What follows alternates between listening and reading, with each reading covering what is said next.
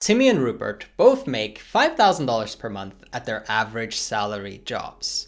Rupert gets to retire as a millionaire. Timmy, on the other hand, struggles and lives paycheck to paycheck. He's barely even able to retire by the time he's 70. Sorry, Timmy. But what's the difference between them?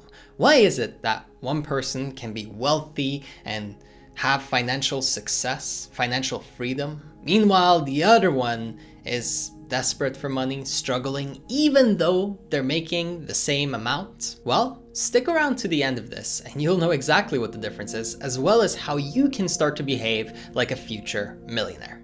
First of all, we need to understand the principle of thinking in second and third order consequences. You see, the problem is that normal people typically only act in favor of what feels good right now, meaning they'll do what feels comfortable and also avoid doing what feels uncomfortable so that they can get temporary and short term pleasure and try to avoid upfront pain and difficulty and hardship as much as humanly possible. Millionaires and people who achieve a great level of financial success in general act for the future. They do what works in the long run, and that means that they're willing to be uncomfortable or do things that are hard now so that they can have an easier life later. This means that we're sacrificing short term pleasure in exchange for delayed gratification. Now, there are some ways that you can easily implement and make this practical in your life right now, in the financial area of your life as well. And one of them is to invest 25% of everything that you make, or let's say even at least 10% or 5% if you can't muster it, into an index fund. This means that you're self imposing a tax. You're taxing yourself for your future self to be wealthy. So we see it as a wealth tax on ourselves that ensures that we're going to be financially free in the long run. What would make this easier as well and even more practical is if you can cut down on your expenses and live even more below your means. Yeah, this is downgrading and it's uncomfortable. It's something that most people don't want to do. Maybe you don't want to sell your expensive stuff or live in a place that isn't as luxurious, but the upside of that exchange in the long run is usually quite significant. Unless you're going to make and earn a lot more money, than cutting a little bit of expenses is a really great way to go. Another thing that you can start doing is polishing and improving your skills so that you will be worth more in the marketplace. And that's what I was just talking about when I said that you could go the route of earning more instead. You could do both, and if you combine both, living below your means and also improving your skill set so that you're worth more in the marketplace so you get paid more for the work you do, it makes it way easier. Now, of course, if you run a business, improving your team roster, having excellent people who are helping you grow, getting good consulting and coaching so you know what you're doing and you're actually executing with a good strategy, and also doing self improvement so that you're a better leader, all of that will pay off massively. Self imposing a tax so that you have less money to spend every month cutting down and sacrificing and downgrading what you own. And also spending a ton of time and also investing money into your skill set. It's not really that gratifying up front, and it probably doesn't seem like fun if you're thinking short term. All of those things you probably have some level of resistance towards, and you don't want to spend your time and you don't want to save your money and you don't want to do these difficult things if you're thinking about short term pleasure, short term gratification. But if you switch your brain to start thinking about what's going to happen in the overall time that you're alive, then the way that you treat this is completely different. Imagine you ate a tub of ice cream that had 500 calories in it every evening for 30 days straight. The first order consequences, it tastes delicious. Yum, yum, yum, right? You're having a great time right then and there. Second order consequences include things like a sugar rush, maybe struggling to sleep, maybe even a light headache sets in, and inevitably you hit that sugar crash. The third order consequences, the actual long term picture of how this plays out,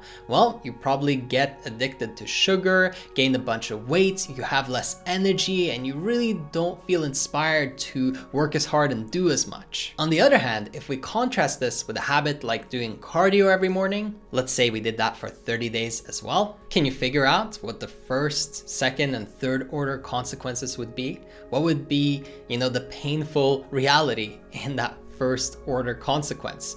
What would be the slight benefit in the second order consequence? Maybe you'd also feel sore, so some downsides there. And then in the third order consequence, of course, you're gaining energy. You are probably becoming healthier, your heart is healthier, you're taking care of yourself, you're feeling more confident in yourself. See, now you're training your brain to start looking at the big picture to actually visualize and see what the action you're taking now is giving you in return, both up front, but also over the long haul. We push instant gratification to the side and we really start to concentrate on what is worthwhile focusing on. Now, it doesn't mean that you never buy yourself a new pair of shoes when you need them. It's just that you're focusing on building long term wealth and success in that area. And it goes for every area of your life, of course, but particularly with wealth and creating financial freedom in the long run, you have to really start to think about the next 10, 20, and 30 years. And yes, it's tempting to be focused on how you can get rich quick and how you can get the money right now.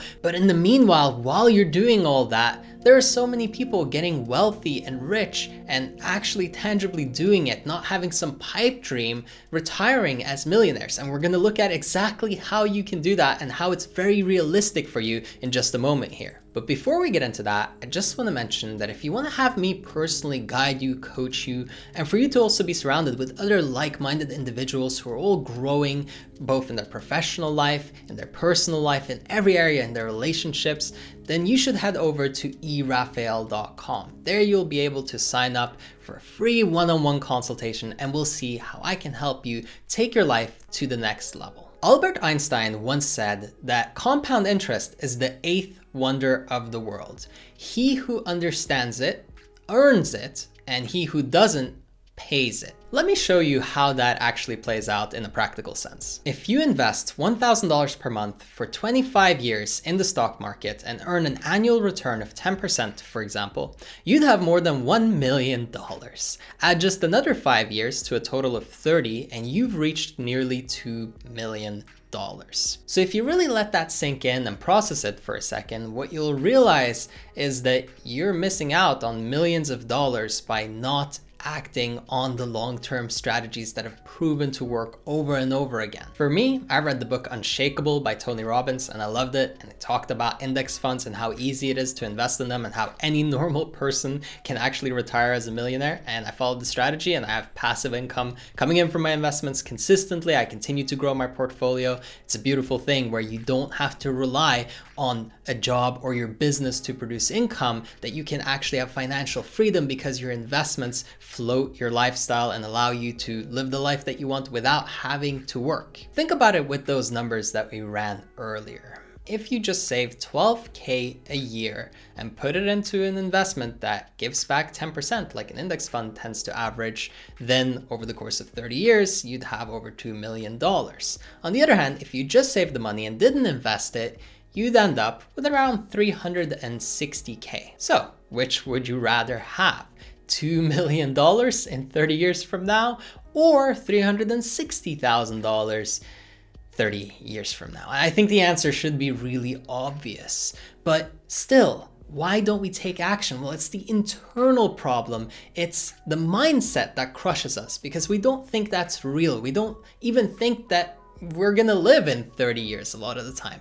We just don't see our lifespan that long in our head. We don't visualize it. But you need to visualize it because 30 years from now, 30 years have passed anyway. And even if you just stayed with it for 10 years, or like we talked about, 25 years, or anything less than that, it doesn't matter because you'd still be making money and you'd still be reaping the rewards. It's costing you money to not think about your financial future, to not make decisions like this, and to not get educated. It's costing you money every single day and it's costing your future you. So please have your future you thank your past you. Be grateful for the fact that you went through it, figured it out, started investing, and started building up that long term wealth. If you enjoyed this, drop me a like for the sake of the algorithm.